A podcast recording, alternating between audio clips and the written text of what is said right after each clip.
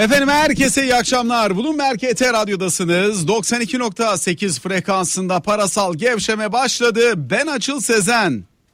Ben Mehmet Erten. Kim? Mehmet Erten. Duyamadım kim? Aa, Bir Bak, daha Mehmet. söyle, bir daha söyleyin Mehmet Bey. Mehmet Bey hoş Nasılsın geldiniz. Akşıl? Hoş geldiniz yayınlarımıza bir kez daha. Aradan geçen uzun süre zarfında e, siz biraz kendinizi topladınız. Piyasalar biraz normalleşti. Hayat biraz kendine gelmeye başladı. Aşılar, intikam alışverişleri, ondan sonra tatil planları falan derken bir kez daha sizlerle birlikteyiz. Çok mutluyuz döndüğünüz için yayınlara Mehmet Bey. Eksik olma. Ben teşekkür ediyorum. Hem ilgine hem e, bu gösterdiğin teveccühe. Estağfurullah. Ama- Bizim için her zaman bizim için her zaman yeriniz başka. Yeriniz her zaman hazır. Sağ ol. Sağ ol ama hakikaten e, bunu geçenlerde Gizem'le de paylaştım. Sana da yazışmada söyledim. E, o kadar pırıl pırıl e, net görüşleri olan gençler çıkmaya başladı ki programlara birkaç tanesi hem radyoda hem televizyonda. E, onlara daha fazla yer vermeniz lazım. Bizleri hakikaten yedekte tutmanız lazım. Estağfurullah hiç öyle şey olmaz. Zaten onlar da sizlerin görüşlerini dinleye dinleye fikir sahibi oluyorlar. O yüzden e, hoş geldiniz diyelim. Ama şu soruyu sormam lazım. Hı. Gidiş sebebinizi anlatmıştınız bir videonuzda. Neden ve nasıl dönmeye karar verdiniz? Bence bu radyonun dinleyicilerinin bilme hakkı var. Peki. Ee, aslında gidiş e, sebebimi tekrar edecek olursak o gün alınan e, bir kararı çok üzülmüştüm. Ve e, o ortamda yorum yapmanın e, giderek zorlaştığına inandım. Peki bugün o ortamla ilgili fazla bir değişiklik oldu mu? Hayır. Ama giderken de söylediğim bir şey vardı. Ben bu yaptığım işten hem o hafta sonları çektiğim, amatörce çektiğim kısa videodan hem e, gerek radyoda gerek televizyonda sizlerle beraber yaptığım yorumlardan keyif alan bir video. Bunu özledim ve döndüm. Bu kadar basit. Başka hiçbir gerekçem yok. Yani e, şu değişti de döndüm. Yok e, ısrar ettiler. Hayır. E, bu konuda e, bu çok canımın çektiği, bu canımın çok keyif alarak yaptığım bir işti. E, daha fazla esirgemek istemedim kendimden bunu. Bu kadar bencilim. Valla Mehmet Bey yani bu bencillik değil e, bilgi ve deneyim paylaşımı diyelim. Yani bence e, hem sizin hayat deneyiminizden hem yöneticilik deneyiminizden faydalanma şansı bizim için çok değerli. Dolayısıyla alınan kararların nev'i ne olursa olsun, etkileri ne olursa olsun eğrisiyle doğrusuyla değerlendirmeye devam edebilmek bizim yaptığımız işin yayıncılığın aslı esası. Hani bazen usulden bazen esastan görüşülür ya davalar. Ee, bazen usulden konuşulur bazen esastan konuşulur işler. Ee, o yüzden hani e, bizim işimiz biz her zaman buradayız. Kararların iyisini de kötüsünü de değerlendirmek için iyi sonucunu da kötü sonucunu da yorumlayabilmek için e, sizi tekrar aramızda görmek bizim için çok değerli, çok keyifli. Şimdi Benim için. e, sizin e, buralarda olmadığınız ortamda neler oldu? Dönemde neler oldu? Mesela Türkiye'de neler değişti? Biz e, bayağı ciddi aşı hızına kavuştuk. Nasıl buluyorsunuz mesela aşı hızını? Ee, bir kere bu beni çok e, mutlu kılan bir şey. İki nedenle. Bir, e, yaygın aşılamada ve gösterdiğimiz süratte toplumun önemli bir kesimi e, birinci aşısını oldu. Ve um- umut ediyorum ki ikinci aşılarını da e, yaz boyunca devam edecek. Hatta üçüncüden bahsetmeye başladık. Dolayısıyla hastalıkla, salgınla mücadelede daha dayanıklı bir toplum haline geldiğimizi düşünüyorum. Bir tek keşkem var burada. Şu 17 gün kapandık ya. Şu tempoyu, şu kampanyayı, o aşı tedarikini o döneme rastlatsaydık herhalde daha başarılı olurduk. Ama ben da beklemiyordum. Bu kadar hızlı bir e, aşı tedarikindeki iyileşmeyi samimi olarak beklemiyordum. Dolayısıyla bu önemli. Bir şey sorabilir Kaldı miyim ki... kızlara? Çok affedersiniz Mehmet Bey. Ya Mehmet Bey'in sesi çok iyi gelmiyor. Neden çok iyi gelmiyor? Bağlantı ile mi alakalı kulaklıkla mı alakalı? Acaba kulaklığı çıkartıp normal mikrofondan konuşsa olur mu? Bilgisayardan bağlanıyorsunuz Mehmet Bey? Bilgisayardan bağlanıyorum. O zaman Deneyelim acaba de. telefondan bağlansanız daha mı iyi olur? Yeni kulaklık. Ha yok onun için demedim de telefondan bağlansa daha mı iyi olur acaba ya? Bir şey bir şey bir şey deneyeceğim hemen ya. Bir saniye. Tamam bekliyorum sadece. ben sizi. Bu arada ben birazcık piyasayla ilgili olup bitenleri anlatmaya çalışayım e, bizi dinleyenlere. Bu arada 0212 255 59 20 canlı yayın telefon numaramız. Ayrıca bizlere WhatsApp üzerinden 0536 266 81 81 numaralı telefon üzerinden ulaşabilirsiniz. Bloomberg KT Radyo, Twitter Live ve YouTube hesapları üzerinden de yayınımızı canlı olarak izleme şansına sahip olabilirsiniz. Yağız geldi diyor ki Mehmet Bey'e, Mehmet Hocam karanlığın aydınlığa kavuşmasını betimliyorsunuz bugün adeta. Mehmet Bey arkada arka tarafı karartmış. Önde böyle şey adeta bir Charlie Rose yaklaşımı içerisinde. Şimdi nasıl ses? Şimdi daha kötü oldu. Biraz yanaşabilir misiniz mikrofon olduğunu düşündüğümüz yere? Mikrofon olduğunu düşündüğüm yerle ne ama e, bilgisayarın şeyi. Kendi benim... mikrofonu mu? Evet. Yok oraya yaklaşmayın.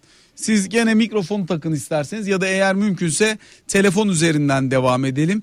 E, bağlantıyı arkadaşlarım sizin de telefon üzerinden bir kez daha sağlasınlar isterseniz. Ondan sonra biz devam edelim yayına. Ben bu arada borsayla ve piyasayla ilgili olup bitenleri anlatmaya çalışacağım. Şimdi bugün itibariyle Borsa İstanbul'da yine aşağı yönlü hareketin biraz daha belirgin olduğu bir günü yaşadık. Arkadaşlar siz arar mısınız Skype'tan Mehmet Bey'i tekrar? Ee, bu gün içerisinde borsadaki geri çekilme biraz daha sert. Hacimler çok düşük olmakla birlikte birkaç tane istatistik ve veri istatistik değil ama veri sağlamak isterim sizlere. Bir tanesi şu. Borsa İstanbul 100 endeksi son 5 günün 4'ünde düş, düşüşle kapandı. Son 12 günün sadece 4 tanesinde artı seans kapanışı gerçekleşebildi.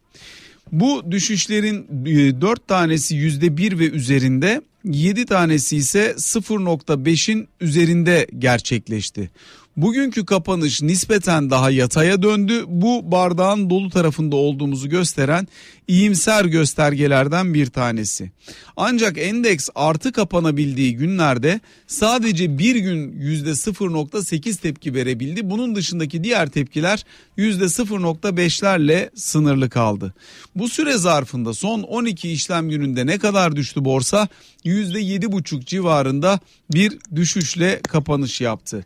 Borsa İstanbul özellikle yılbaşından bu yana dünyada en fazla değer kaybeden borsa endeksi dolar bazında bakacak olursak bunun bir kısmı dolardan kaynaklanıyor elbette Türk lirasının dolar karşısındaki değer kaybından kaynaklanıyor.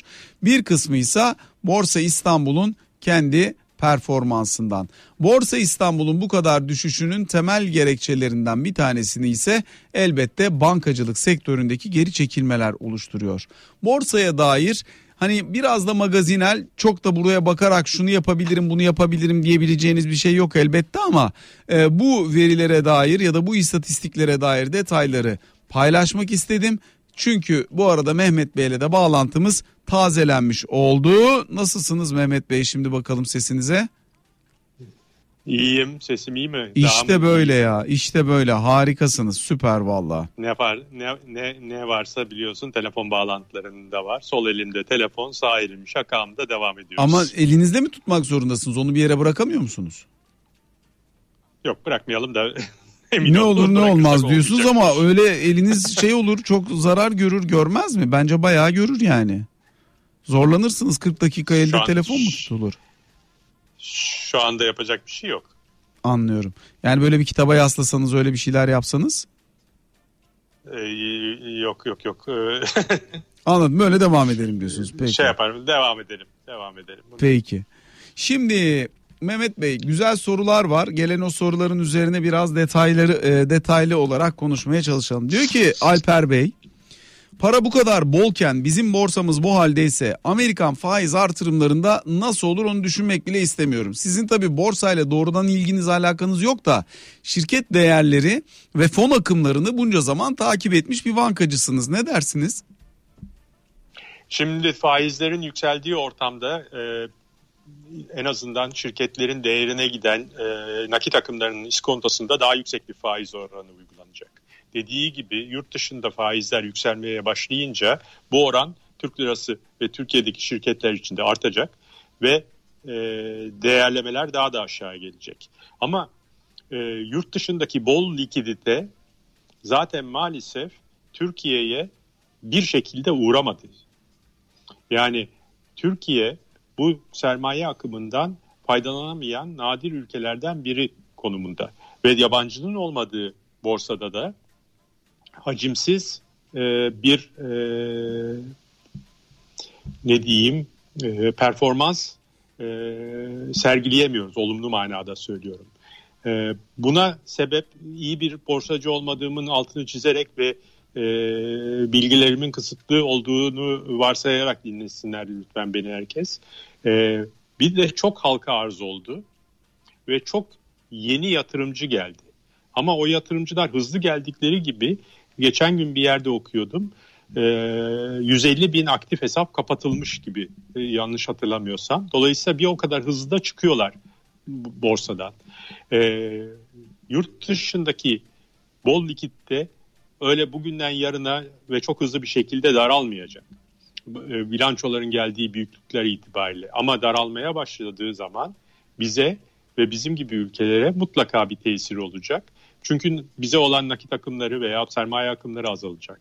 Ama bize zaten sermaye akımı yok. Dolayısıyla fazla bir şey değişmeyebilir. Ama şimdi çıkış zedelemeyebilir de giriş olmadan büyüme olur mu? Biz büyümeyi Olmaz. neyle finanse edeceğiz? Parayı neyle bulacağız büyümek şimdi, için?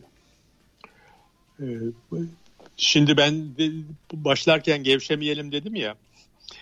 bir sıkı para politikasından gevşemeyelim diyecektim. İki aşılamanın hızıyla tedbirlerimizi gevşetmeyelim diyecektim. Bir de büyüme rakamlarından cesaret alıp bu büyümenin aynı şeyde tempoda devam edeceğine inan, inanıp gevşemeyelim diye bir görüşüm var. Ee, çünkü dediğin gibi e, iç tasarrufların kısıtlı, dış sermaye girişlerinin doğrudan ve veya e, kredi olarak e, çok selektif olduğu bir dönemde büyümenin finansmanı krediye kalıyor. Kredi konusu da daha evvel yaşadığımız aşırı hızlı kredi büyüme dönemlerinin yan etkileri nedeniyle hepimizin hafızalarında bir sorun olarak duruyor. Dolayısıyla e, biz bu hızlı büyümenin aynı hızda devam edeceğine dair beklentilerimizi revize etmemiz lazım.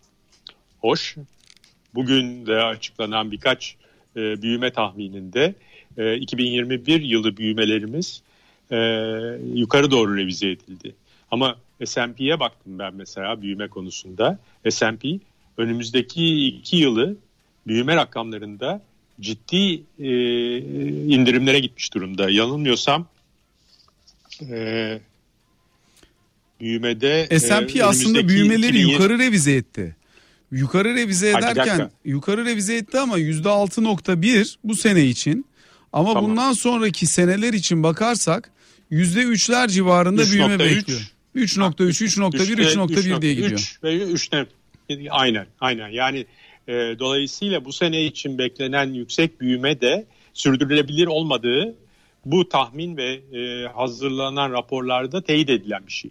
Dolayısıyla biz Türkiye olarak e, dış ortamdan bağımsız kendi risk seviyemizi düşürüp uluslararası yatırımcılar ve ulusal yatırımcılar için daha cazip bir e, ekonomi ortam, ekonomik ortam, bir iklim yaratmakla yükümlüyüz. Burada da tek unsur faiz değil benim görüşüme göre. Hafta sonuki notumda belki bahsetmişimdir. Türkiye şu anda biz ve bizim gibi ülkeler arasında pozitif reel faiz ödeyen 3 ülkeden biri. Çin, Endonezya, Türkiye. enflasyon seviyemiz korkunç ama e, hala dış kaynak sırf faiz böyle diye gelmiyor. Dolayısıyla başka unsurları da buna katmamız lazım. Onun için güven ortamını ve e, yatırım iklimini iyileştirmemiz gereken e, ve bir an evvel artık bunu yapmamız gereken bir dönemdeyiz. E, fakat e, gerek iç dinamikler gerek dış dinamiklerden kaynaklı e, bazı e, mücadele etmemiz gereken zorluklar var. Şimdi ben size desem ki Mehmet Bey siz bu arada eğer e, kulaklığı telefonun altına taktığınız için mi dik koyamıyorsunuz telefonu? Kitaba Evet. yaslayamıyorsunuz. Yan çevirin. Onu da yapabilirim. Siz yan da- çevirin tamam ben e, sizin ben sizin kadrajınızı ayarlayacağım. Siz yan çevirin. Dur bakalım yapalım. Evet ben sizi ona göre ayarlayacağım. Siz yaslayın bir yere. Evet. Çok iyi. Bakayım. Aynen öyle. Çok az kendi sağınıza doğru gidebilirseniz daha net göreceğim ben sizi. Sadece gözünüzü görebiliyorum. Evet. Çok güzel. Bravo. İşte Tamam bu mı? kadar ya. Harika bir yayın ortamı oluştu şimdi. Yani. Ama buranın halini görsen çukur çarşısı gibi masanın üstü. Her taraftan bir şey çıkıyor. Yani tabii Tamam. ona da net Bu de bir işi- şey bu işi- söyleyemiyorum ama. Bu işi, bu işi bir ehlileştirmem lazım. Sonra bir, bir birebir de sana anlatırım bu ortamı. Mehmet Bey çıkıyor musunuz evden dışarı? Ee, yani mecbur kalmazsam çıkmıyorum. Ee, ama e, Allah'a şükür sporumu yapıyorum dışarıda. Ee, yarın mesela ofise bir uğrayacağım. Ama e, işim dolayısıyla da evden yapabildiğim ölçüde evden yapıyorum. Ee, Tatile gidecek ille misiniz? dışarı gideyim veya daha planlamadık bazı e, Annenizin şeyler durumundan var. dolayı mı? Evet, evet, evet. Anlıyorum. Yani e, şimdi tabii bu tatil dönemi için herkes planını programını yapıyor. Ben de inşallah bir aksilik olmazsa önümüzdeki hafta için bir plan program yaptım. Dolayısıyla önümüzdeki hafta Hadi ben bakalım. yoğum. Hatta Temmuz ayı boyunca sadece Temmuz'un ikinci haftası varım. Onun dışındaki diğer haftalarda yoğum. Eğer müsait olursanız Oo. Temmuz'un ikinci haftası salısı sizi e, yine buralarda sahalarda görmek isteriz Mehmet Bey. İnşallah. Peki. İnşallah. Bir dinleyicimiz varmış Mehmet Bey. Alo. Orhan Bey hoş geldiniz yayınımıza. Buyurun. Hoş bulduk Açıl Bey. Merhaba nasılsınız? Merhabalar. Buyurunuz efendim. E, tatile gidiyormuşsunuz. Evet. O hem de 3 hafta. Yani 3 hafta değil. Bir hafta zaten bayram da. Onunla Tamam. birleşiyor. O yüzden 3 hafta oluyor. Evet. İyi. E, geçen yayında e, Portekiz'e gitmişti Cüneyt Bey ya. Evet. Evet, e, ya onu biraz eleştirmiştik vesaire. Biraz hani Tatile şey gittiği yapmıştık. için değil ya. Tatile gitti. Herkesin tatil ihtiyacı var. Tabii ki yapacak herkes tatilini de. Evet. Cüneyt'in derdi ben Portekiz'e tatile gidiyorum. Ee, hay aksi e, şeytan, hay bin kunduz. Bir de üstüne üstlük gide gide anca Portekiz'e gidebiliyorum. Giderken de bizden bin pound aşı şey e, PCR testi Bin parası alıyorlar diye. Bin pound. E, PCR testi parası alıyorlar diye üzülmüştü. Ben ona kızmıştım. Yoksa hiç tatile gidenlere karşı bir şeyimiz yok ya. Tabii ki gideceğiz tatile. Biz de bir nevi insan sayılırız. Kesinlikle. E, zaten Portekiz'e gitti. Portekiz'in ne oldu? Kapattılar mı? Bir şey oldu. Adam gitti varyantı yaydı geldi. Kendisine de bir şey Aynen olmadı öyle. çift doz aşılı Ee, olduğu için. Aynen öyle, İki, iki, iki İngiliz takımının e, Şampiyonlar Ligi finalini orada oynatırsanız bu olur işte. Aynen öyle. Evet, aynen öyle. Peki buyurun efendim varsa sorunuzu alalım hemen Mehmet Bey'e. Varsa ne olacak bu piyasanın hali? Çok güzel soru. Tam sahalarda görmek istediğimiz sorular. Tam olarak ne olsun istiyorsunuz piyasanın İyi ol- hali? Ya iyi olsun.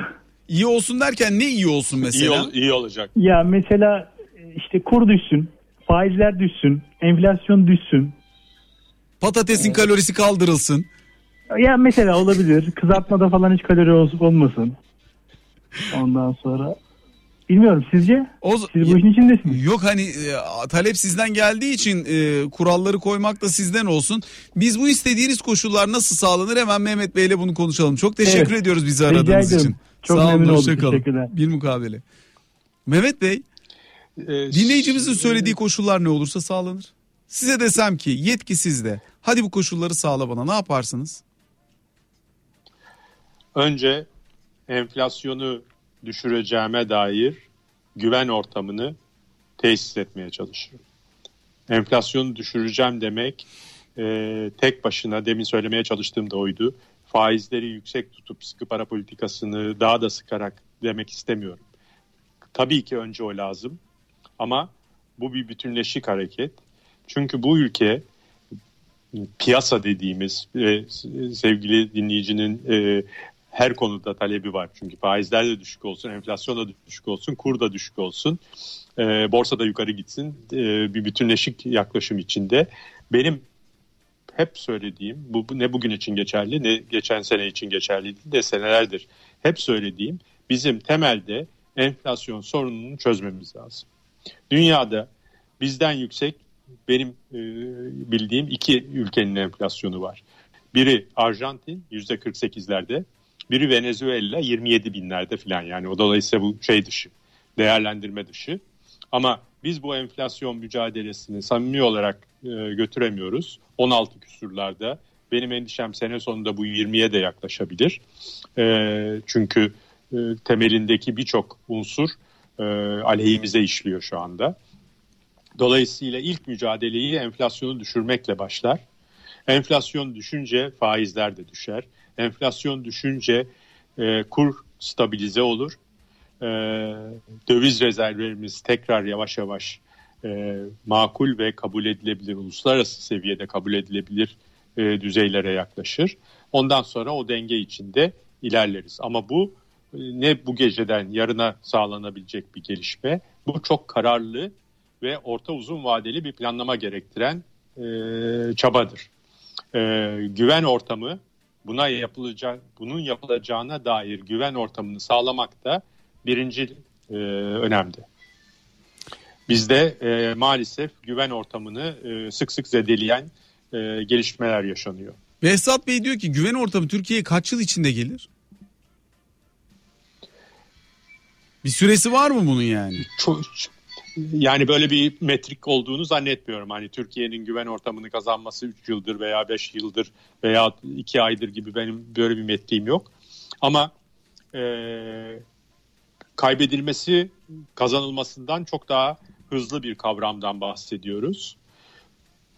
Fakat tekrar kazanılması her kaybettiğimizden sonra zorlaşıyor maalesef. Daha zorlaşıyor.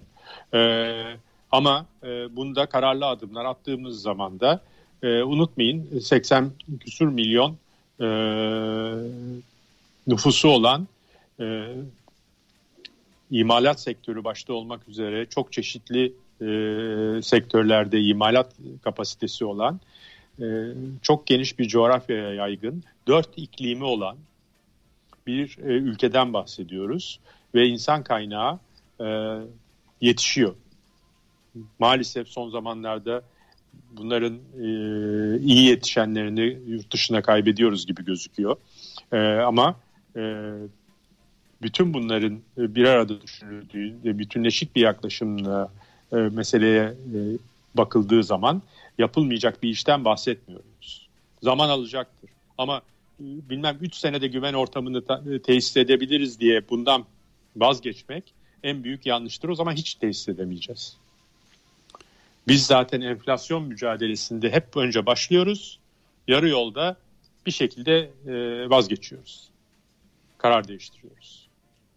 Onun için de ben burada e, sadece şeyi de suçlamıyorum. Ne ekonomi bürokrasisi ne e, siyaseti.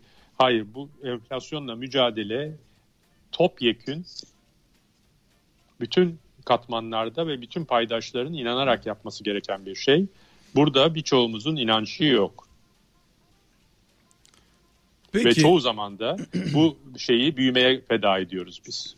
Enflasyon mücadelesini büyümeye feda ediyoruz. Ya peki bu bir tercih mi Mehmet Bey? Yani bu bence çok Hayır, çok hak bir soru. Yani şöyle siyasetçiyi büyüme istediği için suçlayamayız.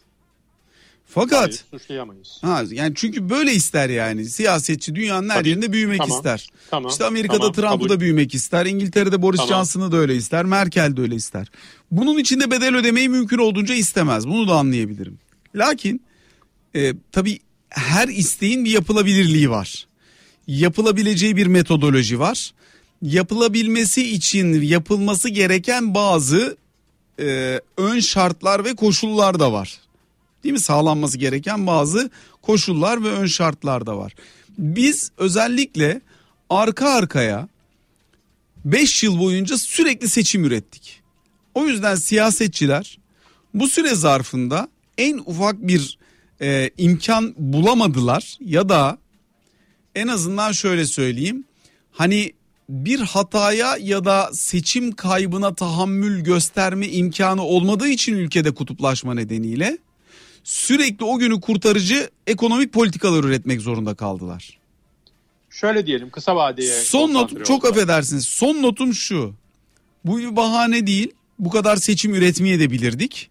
Bu kadar gerginlikle üretmeyebilirdik. Bu kadar popül e, şey polarizasyon da üretmeyebilirdik. Her seçimi hayat memat meselesi haline getirirseniz bugüne bakıp ona göre politika üretmek zorunda kalırsınız. Bir kenara koydum. Peki sonra ne oldu? Yani Türkiye'de özellikle işte 2020'de salgın oldu. Şimdi 2021, 2022, 2023. Önümüzde seçimsiz bir süreç var. Bir şeyleri düzeltmek için bir fırsat olarak bunu kullanabilir miyiz? Bu seçimsiz dönemi değerlendirebilmek adına ne yapılabilir sizce? İşte e, hep söylemeye çalıştığım biz büyümeye kısa vadeli e, bir bakış açısıyla yaklaşıyoruz. Siyasetin e, ülkenin ekonomisini büyütmek, buradan istihdam yaratmak, refah seviyesini yükseltmek ve umarım refah seviyesinde dengeli e, malum teknik tabiriyle Gini katsayısını da e, iyileştirecek biçimde yaymak isteyecektir. Ama bunu e, bir sonraki gelen seçime yetiştireceğim derken e, alınan bütün tedbirler çöpe gidiyor. Mesele sürdürülebilir büyümeye karar vermek, bunun için gereklerini hazırlayıp bunda ısrar etmek lazım. Bu e, birçok e, tedbirin o siyasetin veya siyaset mekanizmasının iki seçim arasındaki vadesinden uzun bir vadeyi gerektirebilir. Biz bunu çözemiyoruz. Ve biz e, yani sana söylenecek bir şey değil bu tabii. Enflasyonu çözmüştük neredeyse. Dörtler beşlerden bahsediyorduk. Fakat bir anda e, mekanizmalarda e, bir şey e,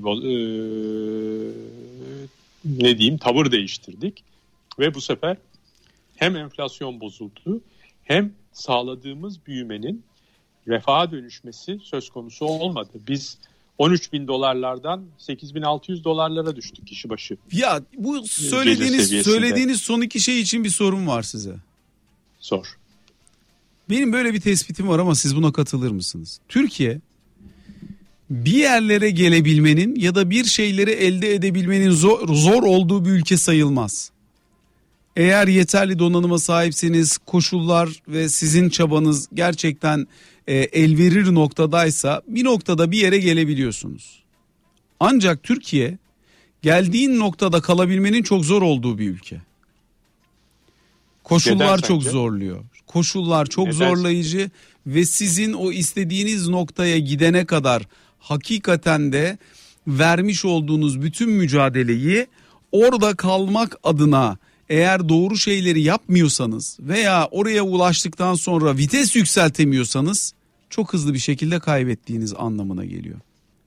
Ya bir yere ben geliyorsun enflasyona geldiniz. Büyümede belli bir yere geldiniz. Sürdürülebilir büyüme 11-12 sene arka arkaya büyüdü Türkiye. Ama kalamadı orada. Neden? Artık bir yerde Çünkü, vitesi yükseltip başka bir yere gitmeniz lazım. Onu yapamadık. Tabii ama e, tabii ama burada da mesela e, şimdi siyasetçi adı vermek istemiyorum ama e, hep kullandığı için söyleyeceğim. E, devlet bakanı iken ve ekonomiden sorumlu başbakan yardımcısıyken Ali Babacan mesela hep ortalama eğitim yılını arttırmamız gerektiğini söylerdi. Bu konuda bir şey yapamadık mesela. Yani bir seviyeye gelmek, bir, bir noktaya erişmek kolay. Yeter ki orayı hazmederek ve gereklerini yerine getire getire e, ulaşalım. Ama ondan sonra yapılması gereken adımları da biliyor olmamız lazım. Yani orada duramamamızın sebebi kısa vadeye daha popüler amaçlar e, koyup onlara konsantre olup orta uzun vadeli gerekleri ihmal etmekten kaynaklanıyor. Benim okumam hep böyle. Enflasyon için bunu böyle düşünüyorum. Yani biz enflasyonu e, düşürdük, düşürdük, düşürdük.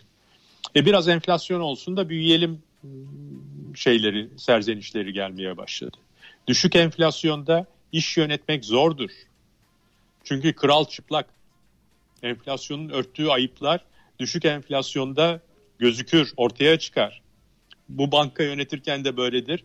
E, bankalardan çok basit bir örnek vereyim. Biz bankada kredi batırdığımız zaman takibe atarız. Takibe kredinin orijinal e, verilmiş olduğu para birimi ne olursa olsun Türk lirası olarak atılır. Çünkü Türk lirası olarak takip edilir. Yüksek enflasyon olan ortamda o batık kredinin bankaya olan yükü reel olarak azalarak gider. Anlatabiliyor muyum? Düşük enflasyonda öyle çat diye durur orada. Şimdi bilinçli söylemiyorum veya e, bilinç ama bilinç altında o bankacı enflasyon olsun da şu şeyim yüküm azalsın diye düşünür. Onun için bizde serzeniş her yerden geliyor. İş adamı için de böyle. Çalışanlarımıza ben şunu sormuştum.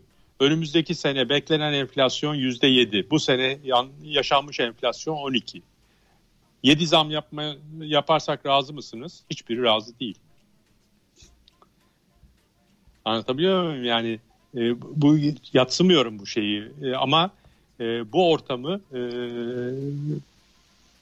mücadele edeceğimiz ortamı iyi anlamak, iyi tanımlamak ve top yakin hareket edeceğimizi kabullenmek lazım. Biz bunu beceremiyoruz.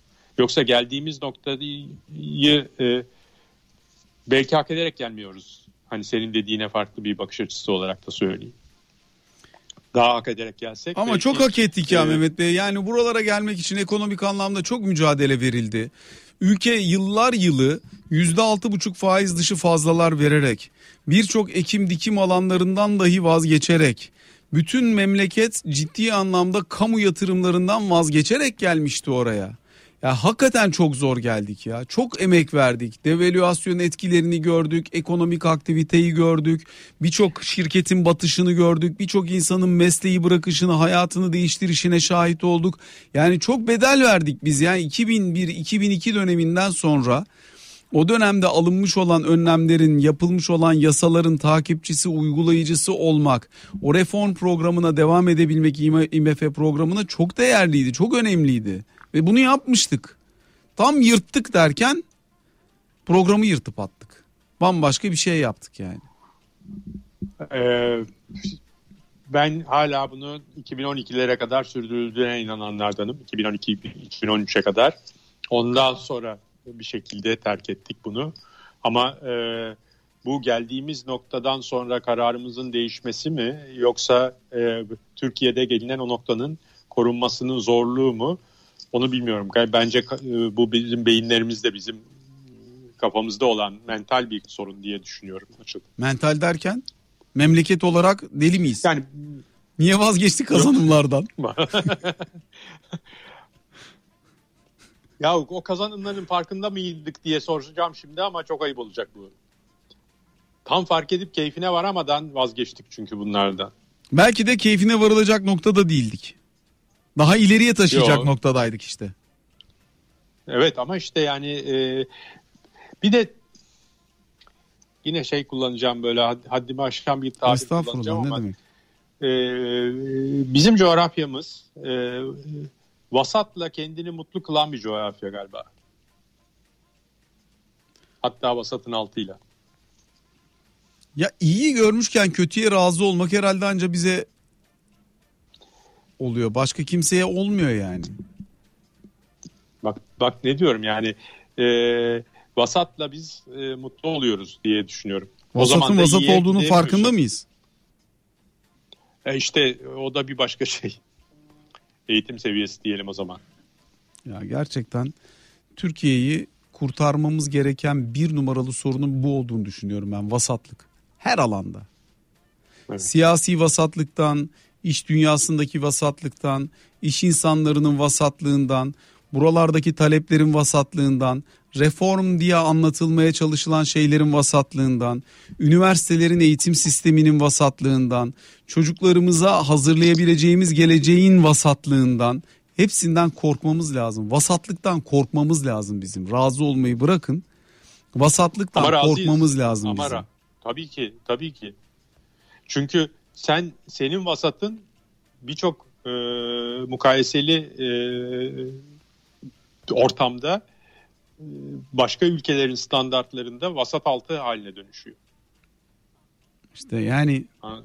bir eğri yani. olarak bakacak olsak hani bizim çan eğrimiz gerçekten e, çok düşükte kalıyor. Yani çan eğrimizin e, zirvesiyle çok yayvan bir, yayvan, evet yayvan zirvesiyle bir dibi arasında ba- bayağı az fark var maalesef. Bunu kendimi de hiç e, yanlış anlaşılmasın. Kendimizi kendimizi çok üstte görerek falan söylemiyoruz. Tam tersi toplum neyse biz yani, onun aynasıyız. Biz de onun aynasıyız. Medyadaki vasatlık da bizim yaptığımız işlerdeki vasatlık da bunun içerisine rahatlıkla dahil edilebilir. Kendimizi farklı kılmak ya da en azından o vasatlığı aşabilmek için en azından çaba göstermek gerektiğini ya da farkındalık sahibi olmak gerektiğini bilebilecek kadar kendimizi ayrıştırabiliriz. Onun ötesinde hani siz çok ötesine geçemiyorsunuz o vasatlığın zaten. Memleketiniz neyse siz ancak o kadar gidebiliyorsunuz. Eğer bu memlekette yaşamaya devam Maalesef. ediyorsanız. Bir dinleyicimiz var. Evet. Alo. Yasin Bey buyurun. Merhabalar Açıl Bey. Merhabalar. Ee, iyi yayınlar diliyorum. Mehmet Bey de iyi yayınlar diliyorum. Teşekkürler. Ee, az önce e, denk geldim. Çok e, harika bir yerden konuyu yakaladınız. Seçimsiz duramadık kısacası e, gördüğüm kadarıyla seçim ekonomileriyle ekonominin büyümesine engel olduk. Evet. 2000 e, en son şu 2019'du e, değil mi seçim? Evet. Ondan sonra işte şu anki Sayın Cumhurbaşkanı dedi ki seçimsiz bir 4 yıl var önümüzde dedi. Tam dediğinize böyle dokundu. Dedi ki önümüzde 4 yıl seçim yok dedi. Bu dedi büyüme için dedi büyük fırsat olacak dedi. Pandemi geldi. Üstüne komple e, canını okudu. Zaten zayıf olan yönlerimizin. E, ben bunun e, sebebinin işte siyasi çekişmesi, sizin o dediğiniz hani sürekli kutuplaşan 2013'ten itibaren ülkenin başına gelmeyen de kalmadı bir şekilde. Yani insanlar birbiriyle anlaşamadığı için ülkede işte bir gezi olayları yaşandı. İşte bir 17-25 e, bir arkasına 15 Temmuz yetmedi işte Brunson krizi bilmem nesi dikkat ediyorum her sene mutlaka da bir şey yaşadık. Dediğim gibi sebebi siyasi çekişmeler. Yoksa ülkenin ekonomisinin güzel gitmesine engel bir durum yoktu. Benim şahsi kanaatim bu. İnşallah sizin dediğiniz gibi seçimsiz üretmeye yönelik kaynaklarını etkin kullanan bir ülke oluruz. Ben bunu söylemek için aradım. Ya seçim ee, iyi ki var seçim da... seçim iyi ki var seçim bizim hakkımız vatandaş seçimden karlı çıkar avantajlı çıkar haktır yönetme talebidir bunlar güzel de yani e, bu kadarı fazla öyle değil mi ya? Bir de şu çok, çok özür dileyerek girdim. Çok özür diliyorum. Siz dediniz ya refah seviyesini yükseltmek. Mehmet Bey dedi ya işte halkın alım gücünü yükseltmek. Hayır. Siyaset kendi yandaşının alım gücünü yükseltmeye yönelik çalıştığı için bu ülkede toplumu düşünmeyip herkes kendi tarafını düşündüğü için vasat e, idealler, ideolojiler vesaire vesaire sebepler bularak sürekli çekişme metodunu bu ülke bırakmadığı sürece adam olmayacağını düşünüyorum. Çok teşekkür ederiz efendim. Görüşlerinizi bizlerle paylaştığınız için. Ne dersiniz Mehmet Bey? Yani siyasetin kendi dinamiklerini burada tartışmak e, bana çok düşmez. Ama e, maalesef e, seçim ortamının bir takım orta uzun vadeli önemli kararları ve programları olumsuz etkilediği aşikar. Ee, ben benim bunu tarif ediş biçimim e, bu ortamlarda biz kısa vadeye yoğunlaşıyoruz. Orta uzun vadeli kazanımları kısa vadelimiş gibi kazanımlara karşı e, kurban ediyoruz. Dolayısıyla da e, o kısa vadeli kazanımların tadı çıkmıyor. e, büyümenin de bir, bir defalık büyümenin de tadı çıkmıyor. İşte e, aşırı e, zorlanan e, kredi pompalamasının da e, sorunları ortaya çıkıyor vesaire. Ama biz daha orta vadeli planlara sadık kalan ve kısa vadede bunun gerekirse acısını e, siyaseten de e, göğüslemeye razı olduğumuz gün e, o orta vadeli hedefe ulaşırız diye düşünüyorum. E, bunu senin e, erişmek istediğimiz noktaya erişiyoruz da o noktadan e, sonrasını nasıl e, ilerleyeceğimizi bilemiyoruz şeyine antitez olarak söylemiyorum. O da bunun bir parçası aslında. Son, Yani e, buyurun, hedefe buyurun kadar kitleniyoruz. Hede- koyduğumuz hedefe kitleniyoruz ama hedefin ötesini de öngörerek bir program yapmıyoruz. Son notum Mehmet Bey. Toplumsal bir Söyle. konu olduğu için sormak isterim size siyaseten değil. Bugün Devlet Bahçeli'nin bir açıklaması oldu. Üniversite sınavının kaldırılması lazım diye. Yerine ne önerildiğini bilmiyoruz henüz ama. Ne dersiniz? Bugün eşimle onu konuştum. Üniversitenin Ee, kaldırılması aç- yani üniversite sınavının kaldırılması. e, özünde doğru bir şey söylüyor. Yani sınav sistemi Türkiye'de e, neredeyse psikolojilerimizi bozuyor zamanında e, sınava tabi öğrencilerimiz olarak. Ve ben kendimi bu konuda çok mutlu ve e, şey azınlık olarak görüyorum. Geçmişteki e, sınav sistemlerinden çok kolaylıkla geçmiş biri olarak veya bu, bu, bu, bu hengamenin içinde olmayan biri olarak. Sınav sisteminin kalkması lazım ama bizim üniversitelerimizin de bin küsur oldu yanılmıyorsam. Yanılıyorum belki de. 700 mü bin mi? Açıl bana Üniversite sayımız mı? Hadi sayımız bin olmadı galiba. 700'lerde galiba. Ben olmadı diye biliyorum. Yani çok üniversite. Ha, ben de yani e, ama gereğinden fazla üniversitemiz olduğunu düşünüyorum. Bunu sayısal fazlalığı da şöyle kaliteli eğitim verme imkanının kısıtlı olduğu e, açısından gereğinden fazla olarak görüyorum. Toplamda Ee, 209 üniversite varmış Mehmet Bey. Yok canım daha fazla. kadar mı? 131 devlet üniversitesi varmış. Niye ben bu kadar yanıldım bu sayıda ki? Bilmiyorum. Ee, şuna bağlı şuna bağlayacağım ben. Ee, Gökhan'ın e, kitabını bitirmek üzereyim ve eğitim politikaları ile ilgili neleri yıkmamız gerektiğini okuyordum. ne güzel kitap Ee, değil mi? Çok süper ya. Bitirince ayrıca e, Gökhan'ı tebrik edeceğim ama tam bitirilmiş olarak e, yapmak istedim onu. Çok iyi e, bir fikir geliştirmiş. E, bizim üniversitelerden çıkan araştırma yazılarının miktarsal ve kalitatif özellikleri birçok benzer ülkelerin çok çok çok altında maalesef. Evet. Dolayısıyla yani üniversitelerimize girmek sınavsız olsun. İlle herkes üniversiteye girecek diye de bir kayıt yok. Ama e, oraların önce eğitim kalitesini yükseltmemiz lazım. Mehmet Bey çok Eğitim çok teşekkür ediyoruz. Çok çok teşekkür Açıl ediyoruz. ben İyi ki teşekkür ediyorum. döndünüz. Tekrar yani tekrar kabul ettiğiniz için teşekkür ediyorum. Yerinizi zaten ayırmıştık, Ee, doldurmamıştık. Kendinize çok çok iyi bakın. Ee, önümüzdeki hafta Sen de. yokuz ama bir sonraki hafta sizinle görüşmek üzere. Tamam inşallah bu yayın kalitesini de düzelteceğim hem videolarda hem radyoda Harika. televizyonda. Süper. Görüşmek dileğiyle hoşçakalın. Sevgiler. sağ. Efendim herkese iyi akşamlar, mutlu akşamlar diliyoruz. Yarın görüşünceye dek hoşçakalın.